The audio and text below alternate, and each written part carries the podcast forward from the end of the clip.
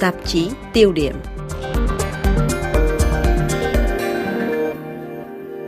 Kính thưa quý vị, cuộc tấn công đẫm máu của phe Hamas nhắm vào lãnh thổ Israel hôm mùng 7 tháng 10 vừa qua đã phô bày một sự yếu kém nhất thời chưa từng thấy của người Do Thái. Các nhà lãnh đạo nước Cộng hòa Hồi giáo Iran muốn nắm bắt cơ hội hiếm có làm suy yếu thêm Israel nhưng tránh một cuộc đối đầu trực diện.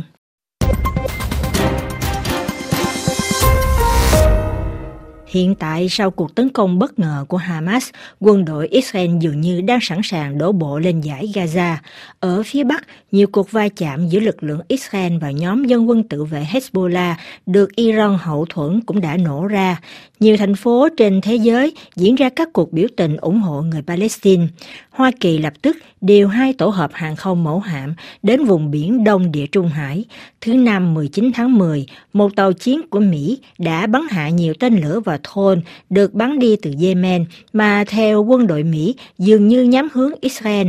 Ngày 23 tháng 10, Hoa Kỳ cáo buộc Iran tích cực hậu thuẫn các cuộc tấn công bằng thôn và rocket nhằm vào nhiều căn cứ quân sự của Mỹ tại Iraq và Syria trong vòng một tuần, tính từ hôm 17 tháng 10, làm khoảng 24 lính Mỹ bị thương. Dấu hiệu cho thấy Lầu Năm Góc dự báo khả năng sẽ có nhiều cuộc tấn công tương tự trong những tháng sắp tới. Quân đội Mỹ thông báo nâng cao năng lực phòng không khi cho triển khai thêm nhiều hệ thống tên lửa bắn chặn TAAD và Patriot trong vùng để bảo vệ các lực lượng Mỹ. Chủ nhật 22 tháng 10, Washington cảnh cáo Iran và các tổ chức vũ trang đồng minh của nước này về mọi ý định mở rộng cuộc xung đột ở vùng Cận Đông và cho biết sẽ có hành động trong trường hợp tấn công các lợi ích của Mỹ và Israel. Nếu như thế giới căng thẳng theo dõi cuộc đổ bộ của Israel tại giải Gaza, mọi cặp mắt quan sát cũng tập trung vào Iran. Ba ngày sau vụ tấn công đẫm máu, ngày 10 tháng 10, lãnh đạo tinh thần tối cao giáo chủ Ali Khamenei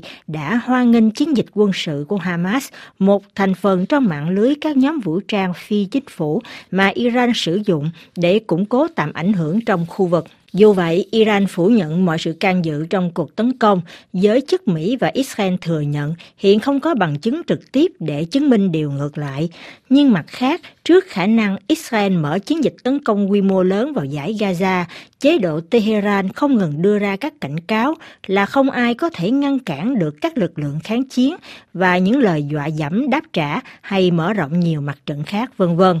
Theo báo Pháp Le Monde, trong chiến lược răng đe của kẻ yếu trước kẻ mạnh, từ ba thập niên qua, Iran đã âm thầm xây dựng một mạng lưới các nhóm vũ trang, tập hợp các kẻ thù của Israel và Mỹ, từ Hezbollah, Liban, phe nổi dậy người Houthi ở Yemen, các đơn vị huy động quần chúng ở Iraq hay đội quân Lê Dương quy tụ nhiều sư đoàn người Afghanistan và Pakistan, những đội quân được Iran thường xuyên triển khai ở Syria để bảo vệ chế độ Damas. Theo giới quan sát, giọng điệu đầy tính dọa dẫm này của Iran đang che giấu một nỗi lo mất kiểm soát trong trường hợp xung đột lan rộng, trả lời báo Le Monde, nhà nghiên cứu Hamitreza Azizi, Viện Nghiên cứu về quan hệ quốc tế của Đức, phân tích. Ngoại trưởng Iran Hossein Amir Abdollahian tìm cách khẳng định vị thế như là phát ngôn viên của trục kháng chiến khi cùng lúc nhắc rằng những nhóm vũ trang này sẽ đưa ra các quyết định một cách độc lập Điều làm Iran lo lắng là khả năng Hoa Kỳ can thiệp quân sự và gia tăng hậu thuẫn Israel, và như vậy có thể khuyến khích Israel đánh cả các nhóm thân Iran bên ngoài giải Gaza.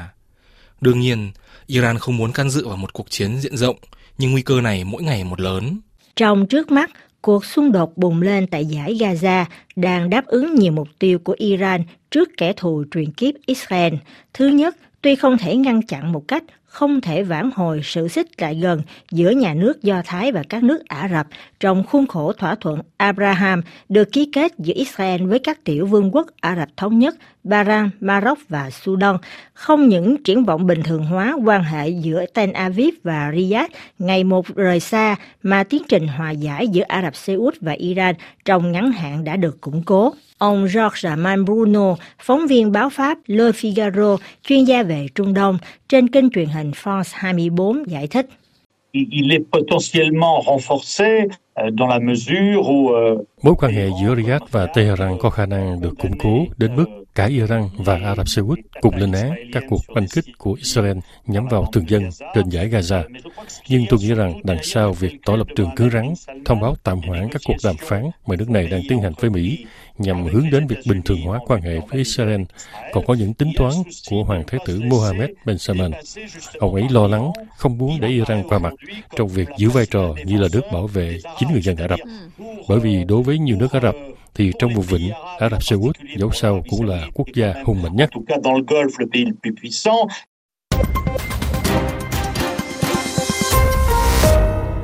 Thứ hai, Iran xem cuộc tấn công của Hamas hôm mùng 7 tháng 10 là một thất bại không thể khắc phục cho Israel. Vì vậy, giáo chủ Khamenei đặt cược nhiều vào sự xấu đi, hình ảnh và danh tiếng của Israel trên trường quốc tế, với chuỗi hình ảnh thường dân bị quân đội Israel giết chết ở Gaza, những lời kêu gọi tấn công trên bộ ngày càng nhiều vân vân. Một làn ranh chia rẽ mới xuất hiện giữa khối phương Tây, vốn dĩ không tiếc lời ủng hộ Israel và khối phương Nam toàn cầu lên án mạnh mẽ các cuộc oanh kích trên giải Gaza. Tất cả những điều đó đều phục vụ cho các lợi ích của Iran. Ông Colin Clarkey, giám đốc nghiên cứu tại Sufan Group, một cơ quan tư vấn về tình báo và an ninh có trụ sở tại New York, trên trang mạng của tờ New York Times ngày 23 tháng 10 còn nhắc đến một mục tiêu khác của Iran trong sự kiện này. Vị chuyên gia này trước hết nhắc lại việc đào tạo và trang bị các nhóm khủng bố, các phe nổi dậy và dân quân tự vệ là một yếu tố trung tâm trong chính sách đối ngoại và an ninh của Iran tại Trung Đông.